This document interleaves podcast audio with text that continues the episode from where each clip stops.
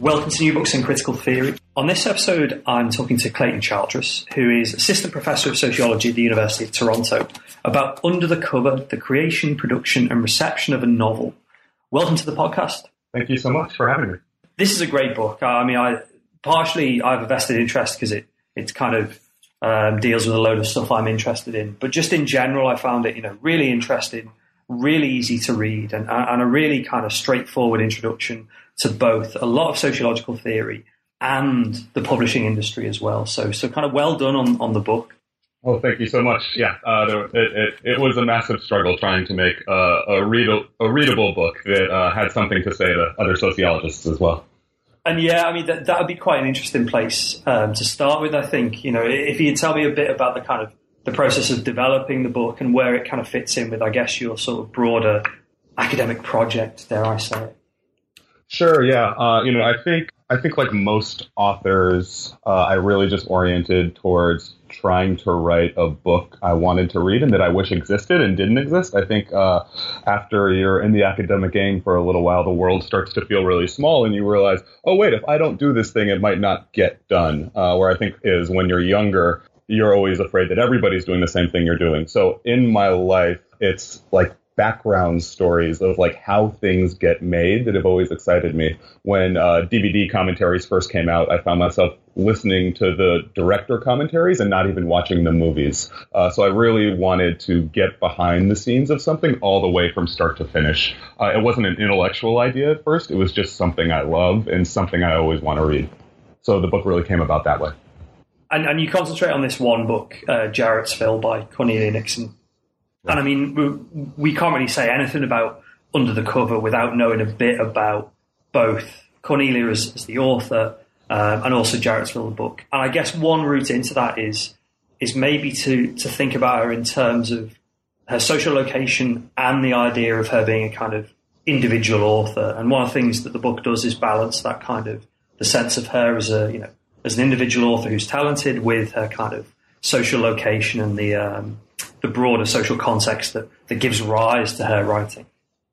Sure, yeah. So Cornelia Nixon, Jarrettsville, came out in 2009. It was her third work of literary fiction, or what she had intended to be received as a work of literary fiction. She is a professor, of first English and then an MFA program, which has a huge effect on the fact that she's even a novelist at all. So part of her social location is this massive rise in MFA programs in the United States, really starting in the 1970s as a form of indirect government intervention in the United States. Unlike Western Europe or in Canada, where artists are still largely funded directly from the government, because of conservative censure in the United States, the government had to figure out a way to hide money to working novelists, and they did so through really providing the seed grants by coaxing universities into applying for seed grants to fund MFA programs. So Cornelia Nixon, takes a decade to write a novel, and she really couldn't do that without this indirect governmental subsidy. In terms of her writing and world as a novelist, like most novelists, I think we tend to think of writing as something that's done alone. Just in the general world, it's because we don't see novelists. When we see two people walking down the street, talking to each other, we don't say, oh, that might be two novelists, and they're collaboratively creating to solve a problem with their novel. It's just hard to observe those things. So while Cornelia Nixon financially is able to afford to be a writer because of the time and place she's writing in, like all novelists, she really creates collaboratively in these groups that take place over the phone or behind the closed doors of private homes. So the phrase she used to describe her writing life is it's just really a series of friends saving her from herself, really creating collaboratively together. In some kind of fascinating, urban settings as well. There's a lot of discussion of the Starbucks and, this kind of stuff. And I think we'll kind of get into that as we get into the story of the book. But one thing you kind of gesture towards, friends sort of saving her from herself, points really clearly to the kind of social nature of artistic or authorial, that's a word, creativity. And I guess this is a moment where we can link directly to some of the more theoretical work that goes on in the book. And I guess the big question there is the idea of a field. And the book draws on this idea about fields of creation, fields of production, fields of reception, you know, art, commerce, and meaning. And I guess, defining what a field is and thinking about these three fields that are crucial to the book would be really useful. Sure. So, field, even for Tony academics, fields are kind of muddy concepts and end up being kind of tautological. But I think the best way to describe it is if you think of any setting or type of social arrangement in which everybody in it is kind of orienting towards the same thing, they kind of have the same taken for granted reality, and they're positioning against each other, that would be a field.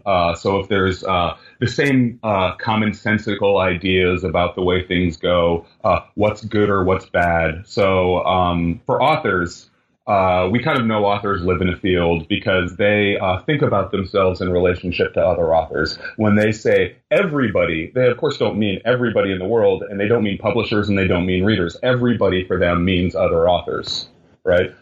And they're thinking about their lives and thinking about their creation in relation to what other authors are doing. So an example I use in the book is the status of Marion Ettlinger. And we can really tell that these are different fields because of the relationship to this woman named Marion Ettlinger. And Marion Ettlinger and who she is means an entirely different thing to authors than it does to book publishers, than it does to readers. And we'll start with the easy one. To readers, the name Marion Ettlinger means probably nothing. It's entirely meaningless. And who Marion Ettlinger is she is a very famous author, photographer. So she is the most high status person to have take the author picture of the author in the back of the book. So for authors, it's even a verb to be Ettlingered. And to be Ettlingered is to signal that you're very high status in the field. You have arrived. You are not to be trifled with. So authors notice all the time if somebody has been Ettlingered or not.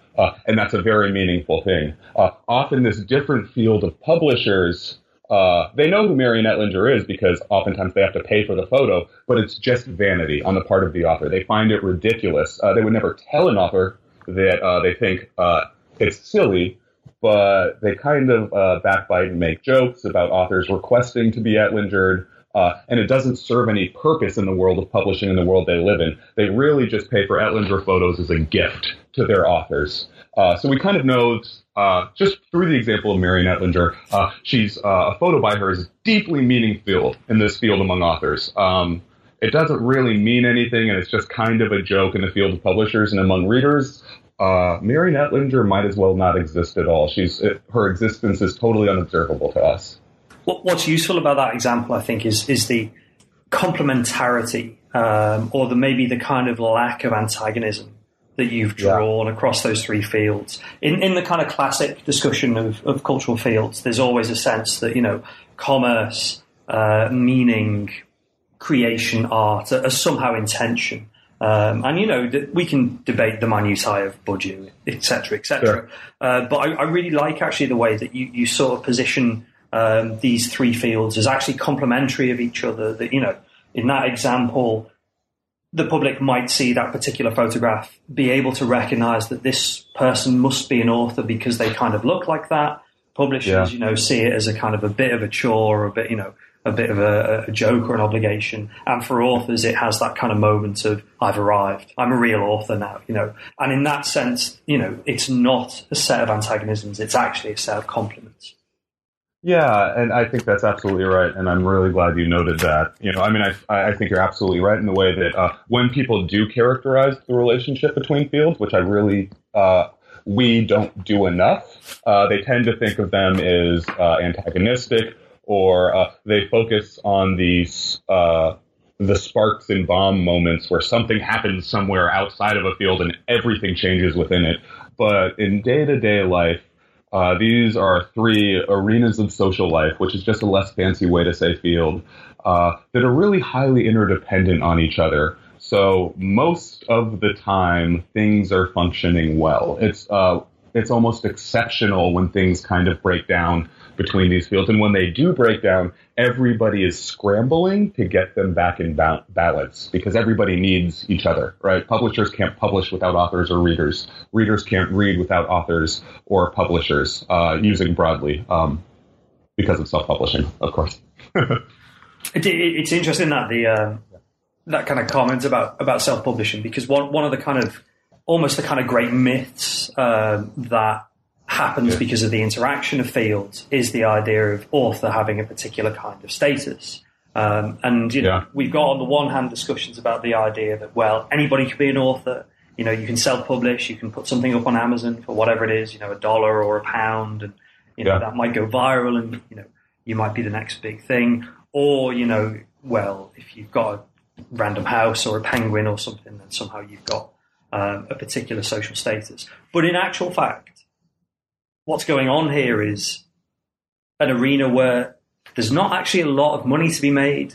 And, you know, what's really going on actually is a mismatch between the economic and perhaps the, you know, the cultural or the social. And I think you nail this down with this lovely chapter title, which I ended up tweeting about because I liked it so much, how $6,000 becomes a middle-class income. And I wonder if you could kind of tell that story, actually, you know, that kind of tension between being an author but also basically never getting paid.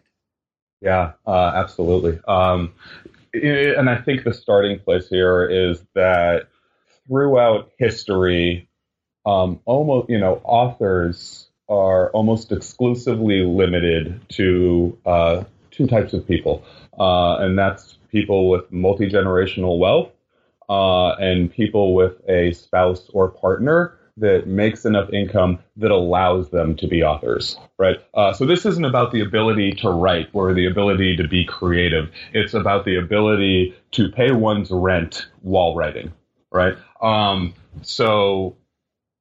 Going back into this transition, we really, in the humanities, social scientists haven't noticed this because we don't really study the lives of creatives as much as we should. We tend to overemphasize industry and production. So right under our noses, we've had this massive sea change in how artists earn incomes and earn livings. My friend Allison Gerber has a new book that's coming out right now on fine artists. And she makes the same argument. We've been making this argument together. So we really live in what in the humanities people call the program era. And by the program era, what they mean is the rise of teaching and fine arts programs as a way to make a living while being an artist and while being an author. So that's really, it's dramatically changed the lives of authors, the lives of poets, the lives of fine artists and dancers. And comparatively, it's actually authors work less in teaching than people in other arts. So fine artists and dancers and actors generate much more of their income from teaching than do novelists. But still, the majority of novelists in the United States today, I think about 59%, have or currently work as teachers as a way to generate income. I mean, that, yeah, is paralleled by lots of other research that's been going on, for example, over here in the UK. And it's interesting because it tells us something about not just, I suppose, the kind of financial model for authorship, and, you know, we'll discuss that a bit more in turn, but also it tells us something, again, about social location and the impact on the work itself. And I suppose if we return to the book, it's interesting how the book itself sort of straddles that, you know, coming from, at least the impression I get in your narrative of it, is quite a kind of academic context, you know, with the reading group and the MFA and discussions of how, you know, first person or evil characters, you know, should be kind of located versus the demands of, you know, how can we sell this as a sort of literary / historical novel. And I wonder, you know, what the title itself might tell us about. And the second chapter, you know, has got this thing about how the book ended up being called what it's called. And I wonder if you could sort of tell that story as an illustration of these different worlds that it crosses. Sure. Yeah. So the book was not always titled Jarrettsville. And just to give a brief backstory of what Jarrettsville is. So Jarrettsville is a historical fiction novel that covers a true story from Cornelia Nixon's family history. And what that story is that in postbellum Jarrettsville, Maryland, so immediately following the Civil War, in Jarrettsville, which is 2 or 3 miles south of the Mason-Dixon line, which was the dividing line of the North and South in the Civil War, one of Cornelia Nixon's ancestors, Martha Jane Cairns, was from a Southern supporting family and ended up in a relationship with a man from a Union family with an abolitionist preacher father. She becomes pregnant, they break up, and then Martha Jane Cairns shoots Nicholas McComas multiple times in the chest in front of 50 eyewitnesses and essentially murders him on a parade a few years later celebrating the Confederate surrender. And ultimately what happened. So this story was front page news in the New York Times at the time. It ended up being covered in Ripley's Believe It or Not throughout the 1950s and then was kind of forgotten about. But ultimately, Martha Jane Cairns is found innocent on these very made-up grounds of what in the trial was termed justifiable homicide.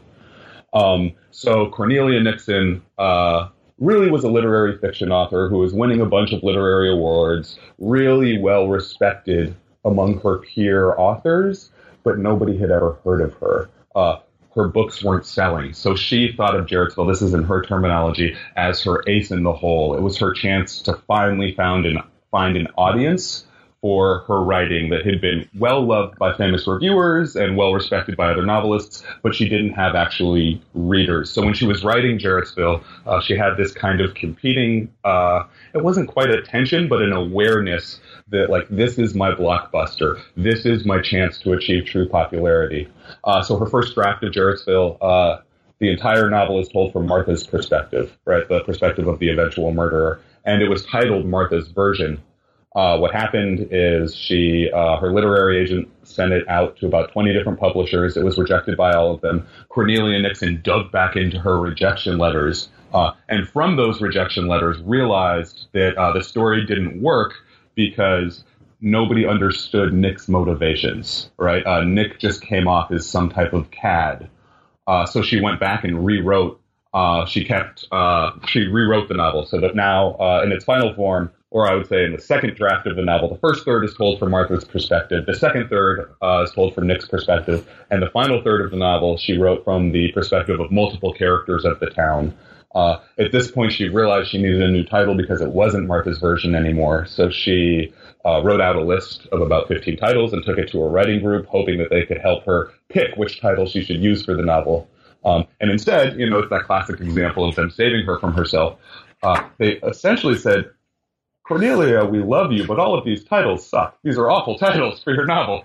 And somebody in the room had suggested, how about just Jarrettsville, right? This isn't a story about a relationship between two people. It's not just that, but it's also a story about a place and a time and a town.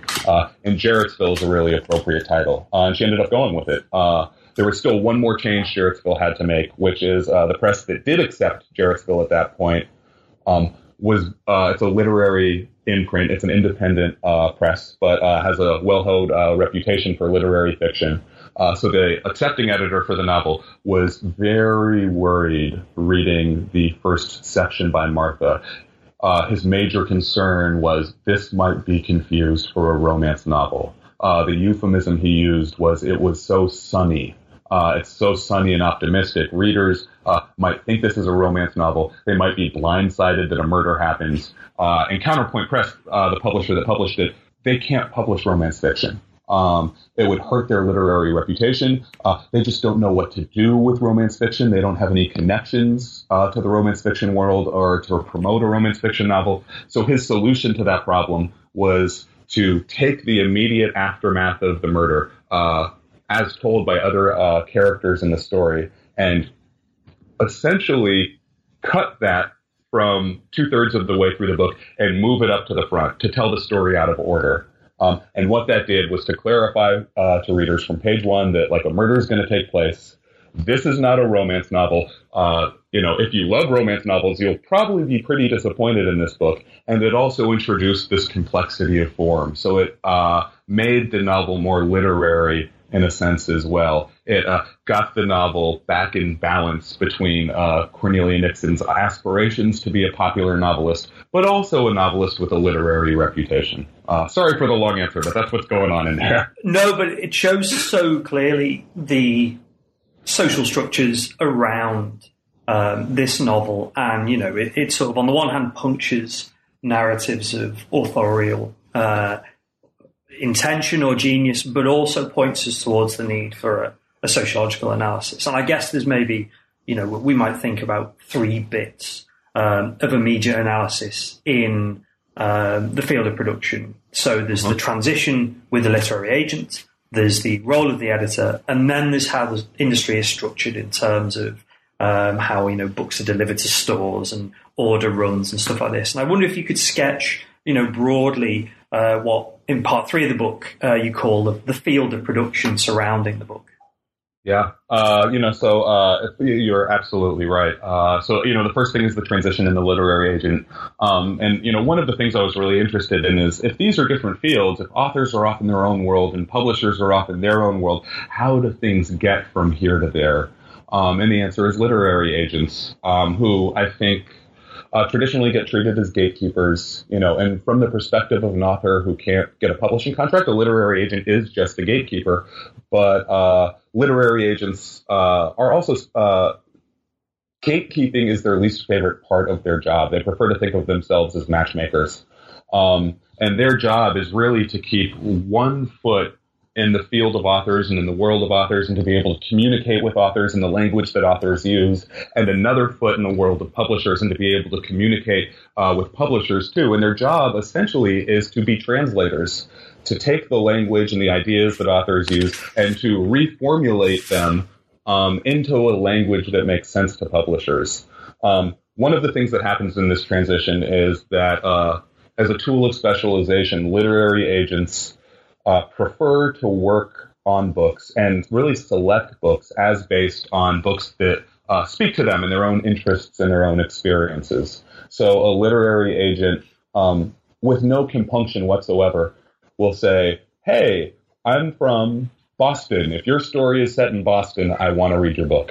Or, you know, my favorite football team or my favorite baseball team is this. So if you're writing about that, send me that book. And they winnow this oversupply of manuscripts as based on their own personal tastes.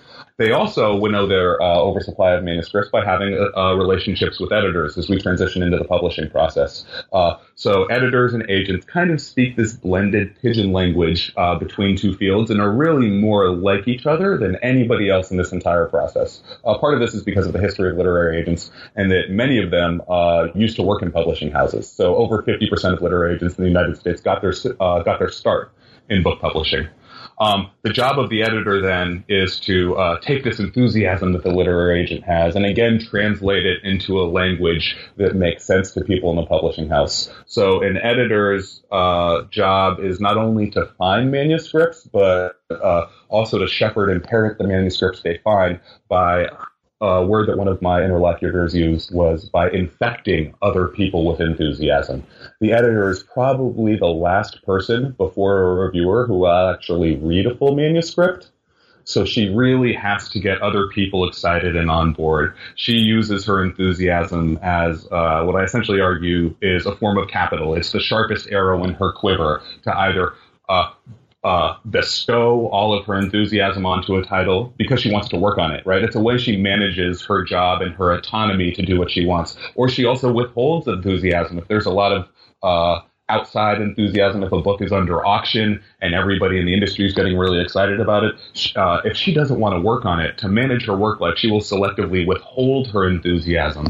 Do you want an example here of like something that an editor did with Jarrettsville? Would that be useful? Absolutely, yeah. Yeah, so the editor of Jarrettsville, a young editor named Adam Krefman, so they hired a freelance copy editor. And the freelance copy editor, after she finished copy editing the book, in a private email to Adam Krefman said, oh, and by the way, you can tell the author that while copy editing the book, I cried twice. And he got a little sparkle in his eye. And his reaction wasn't to tell Cornelia Nixon that the copy editor was moved by the story, because what Cornelia Nixon thinks doesn't really matter. Instead, for the next week or so, he would just walk throughout the publishing house and share this anecdote. Hey, got the copy edits back for Jarrettsville. The copy editor cried twice. Hey, did I mention to you that the copy editor cried twice? Because he is strategically letting people know we might have something really special here. Right? He's already been saying this, but to have this third-party evaluation, this totally unaffiliated person, a freelance copy editor, is moved to tears, is essentially for him to declare to everybody, let's start coordinating around this title. This is a big deal. So it's that type of enthusiasm that really makes some books travel and others not. I mean, that enthusiasm, I think, is really interesting as you transition away from production and into reception. So you've got quite an interesting discussion of book reviews and the omerta of the book review, which is a term I really liked, and the kind of the closed shop of on the one hand the kind of authorial world, but how essentially that world really shapes and is really important in determining reception. So as a transition towards questions of reception, I wonder if you could talk me through book reviews. Yeah, so I think just as a little bit of background, I think American sociologists, when they see reviewers, they ask one question. The question they tend to ask is, they say, like everybody, they say, oh, book reviewers are kind of intermediaries. They're brokers between production and reception. And what Americanists ask is, oh, that's a weird brokerage role. Are they allegiant to publishers or are they allegiant to readers? And how do they balance that allegiance? And in a more Bourdieusian perspective, people who adhere more to the sociologist Pierre Bourdieu, they say, well, book reviewers are allegiant to each other. They want to win the battle among book reviewers to be the most prestigious and highest status book reviewer. And in the book, I say, for book publishing in particular, that's not really the case. Their allegiance falls somewhere else because of who they are. What makes book reviewing different than, let's say, film reviewing or restaurant reviewing is that the vast, vast majority of people who review books are also authors. So when you ask where their allegiances lie to other authors, not to readers, not to publishers, not to being the best book reviewer. That's just kind of a sideline activity for most of these people. But at the end of the day, the way they make sense of the world is among the world of authors. So the term I argue that best explains this is what I call author omerta. And omerta is the Sicilian mafia code of silence. So the shape that takes is that it's pretty rare to come across exceedingly negative book reviews. Major criticisms get rewritten into faint praise, or if an author reads a book and is supposed to review it and doesn't have anything nice to say about it, she'll just decline the review more often than not. We know, so it's in a weird way, it's this field-level collusion is the term I use to talk about it. And we know this exists because of where the system doesn't take hold, right? So I have in the book, I interview a lot of reviewer authors who are quite open that they do this and that this is just the way things are done. But it's where negative book reviews do appear that further confirms that this system really takes place. You really only see strongly negative book reviews. Or I would say most frequently see strongly negative book reviews in three ways. It's when a professional reviewer who is not an author themselves reviews a book. They don't adhere to the code. That would be number one. Number two, if there's an exceptionally famous author who has written a second book, that book might get panned very harshly by another author, right? Because they actually do feel like they're doing a service to readers, where readers would read that book anyway. So the Code of Omerta is really for non-famous authors. It's a favor done for other non-famous authors. There's no point in bashing somebody in print that readers won't read anyway. As one reviewer said it, all you're doing is damage to the author's psyche. And the third place that we really see Omerta being broken is in reviews in Publishers Weekly and Kirkus.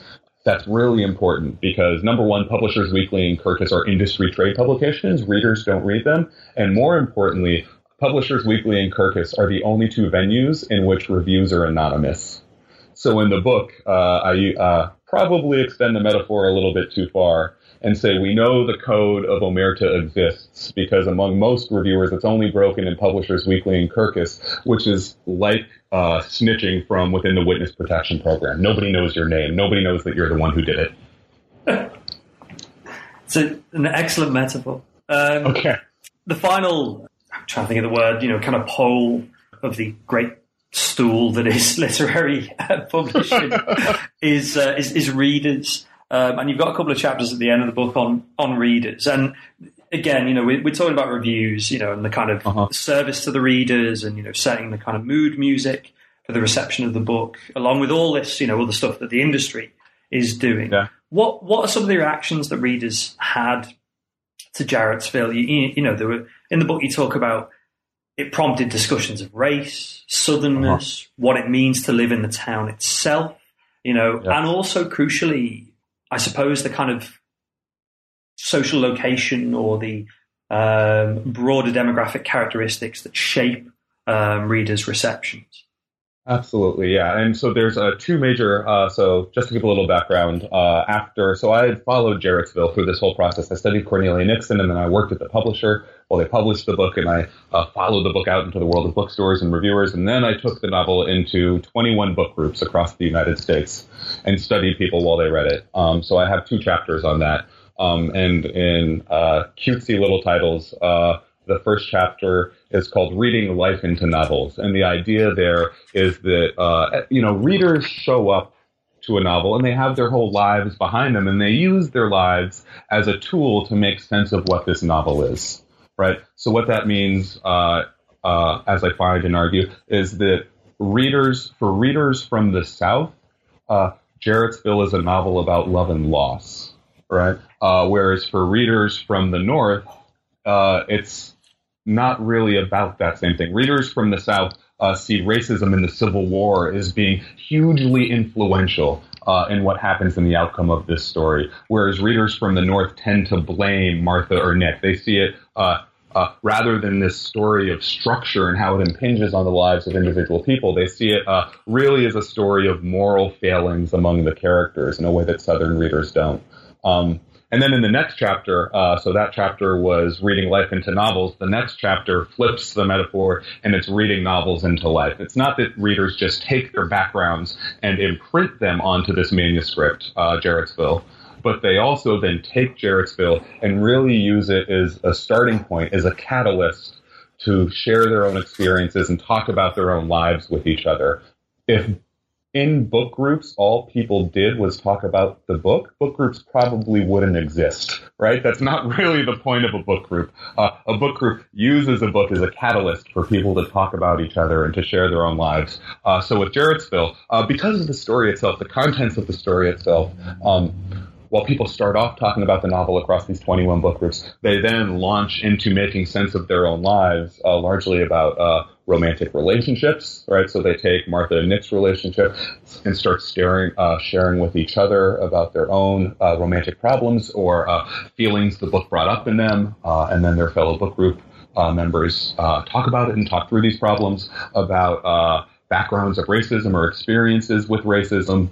In this one provocative moment, a book group of Southern readers. So Richard is Martha's brother, and was very likely a militia member with John Wilkes Booth in history, and is just a villain. He's an awful, awful person. But this book group of Southern women then started applying this awful character to their own lives and to people they know, and they're from Nashville, Tennessee.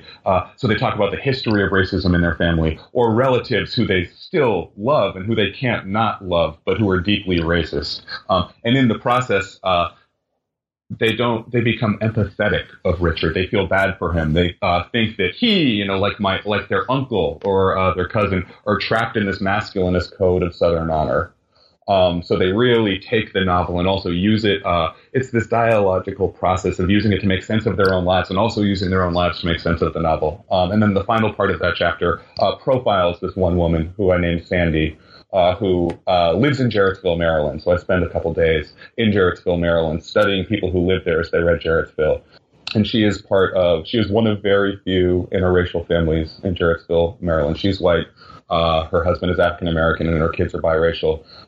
And reading Jarrettsville was really somewhat traumatic for her as it dredged up the past 30 years of racism she's faced in the town. And her takeaway is, we haven't changed. Everything from the 1890s is still the way it is today. So for her, Jarrettsville was really a catalyst. She spent the next month trying to create book groups to talk about Jarrettsville with her as a way to introduce her experiences, and so that she could feel less alone in her experiences that she's felt in the town. And the argument there is really that culture isn't just something that people make sense of or just imprint their lives onto, but sometimes people also use it as a tool for action, as a way to try to change their lives and their social experiences around them. I mean, that specter of racism brings us into the conclusion where you explicitly engage with inequalities, which is interesting because I think one of the things the book does really well is almost kind of take at face value the things that the different constituencies in the process of producing the novel say. So, you talk about how editors legitimize their decisions by talking about their tastes. And you mention, agents and their kind of like, I'm from Boston, blah, blah, blah, this kind of stuff. And then, the payoff to the book is actually, this is a highly socially stratified and structured set of fields. And there are really obvious inequalities. And, one of them is around race and the effective, kind of exclusion of those who don't fit a particular norm of being, affluent white people who dominate publishing. Yeah. Yeah. I think we can think about this in two different ways. I think we can think about the demographics of it, and I think we can think about the culture of it. And I think you really need both sides of that to make sense of it and to make any policy prescriptions. I think you and I might be in a little bit of agreement that we sometimes treat we substitute in everything we want for just demographics, right? So in this case, the demographics really do matter. So for literary agents, we can talk about is quote unquote gatekeepers to the world of book publishing. In the United States, according to my data, 3% of literary agents in the United States are Black or Latino. In 2015, there were two Black male literary agents that I could find in the entire United States. Since then, more might have come, but I can say for certain that those two have left the industry. And because of how literary agents do their job, that ends up being massively consequential. So with quantitative data, I can show that white literary agents, which are about 96% of literary agents in the United States, are much less likely to be willing to represent works of ethnic or multicultural fiction, which are code words for literary fiction with non-white main characters, than are non-white literary agents. And there's a big mismatch between this underrepresentation of literary agents and readers for literature, people who self-report high rates of reading literature for pleasure in the United States. So we have about 3% of Black or Latino literary agents in the United States, whereas over 20% of people in the United States who read literature for pleasure are Black and Latino. That really matters because of the cultural component, because literary agents are selecting manuscripts as based on their own experiences.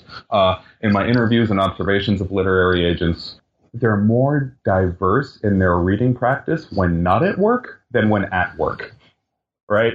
And their personal reading habits, like many people, they read to inhabit the lives of people unlike themselves. But when working, part of doing good work is to specialize in the things that are most familiar to you. This gets replicated with editors also. So the question is, what do you do about this? Is that kind of where we're going with this? I just want to make sure. Yeah, absolutely. Because I mean, okay. It really is the obvious question that I guess, kind of the book poses at the end. You could read this system as, quite benign. It means that some authors get to have a living and they get social status, publishing, broadly speaking, works for those within it. But there are just these, kind of crucial social exclusions as soon as you ask any kind of demographic questions.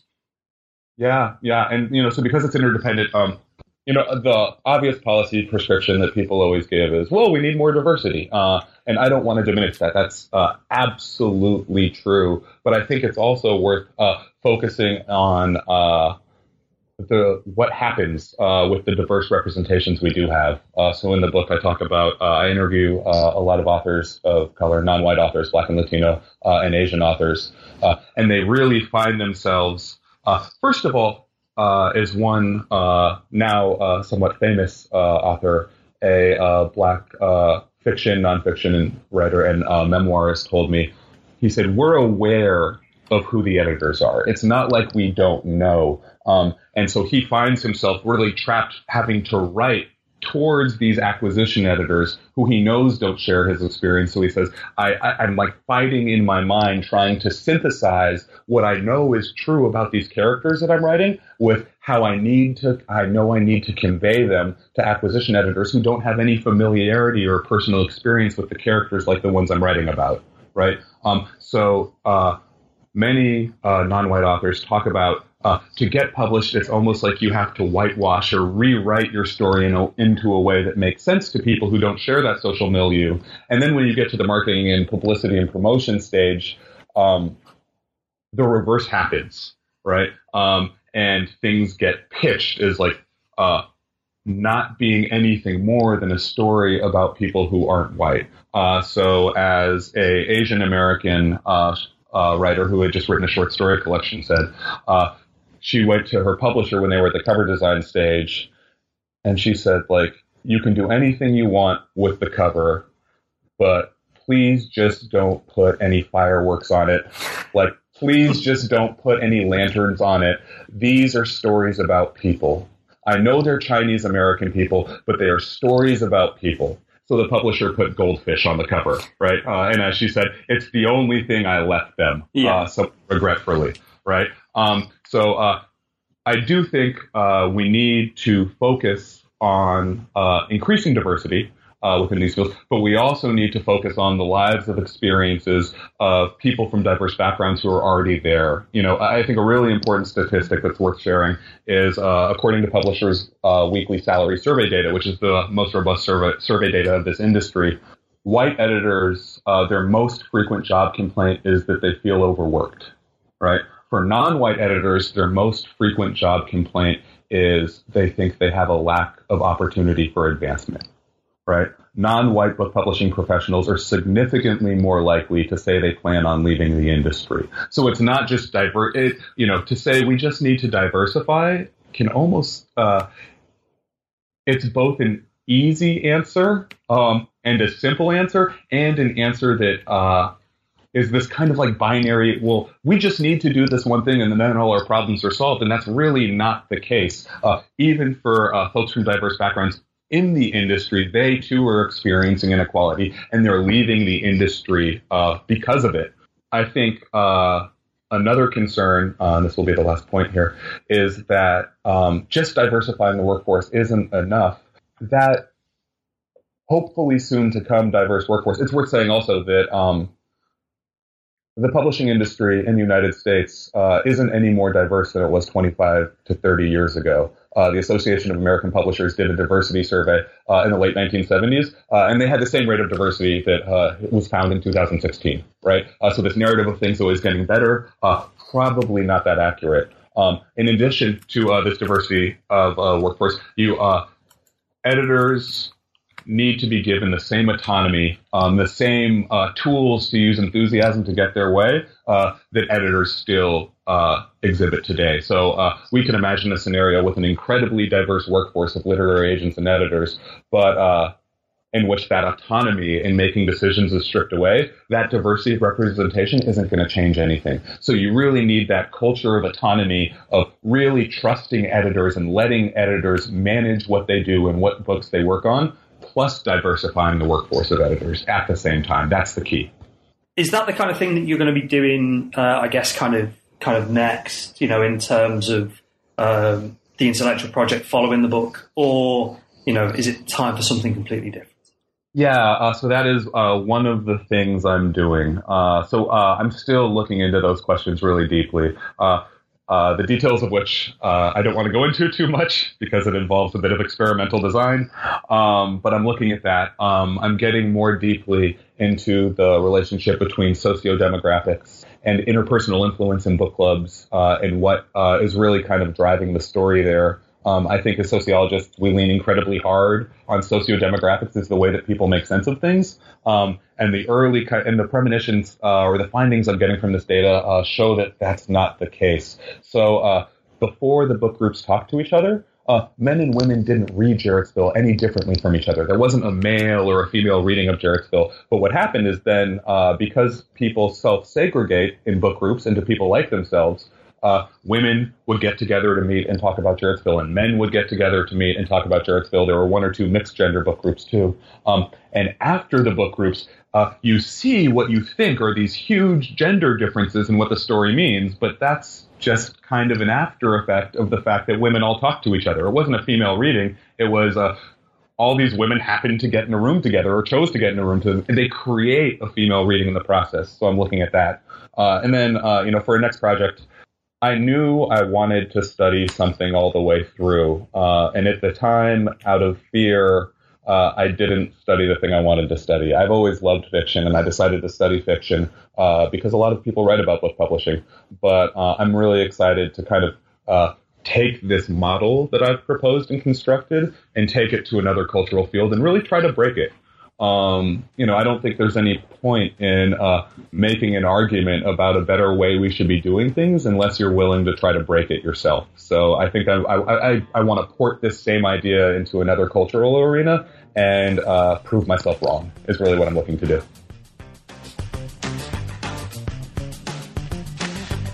Thanks for listening to New Books and Critical Theory. On this episode, I was talking to Clayton Childress about his new book, Under the Cover, The Creation, Production and Reception of a Novel,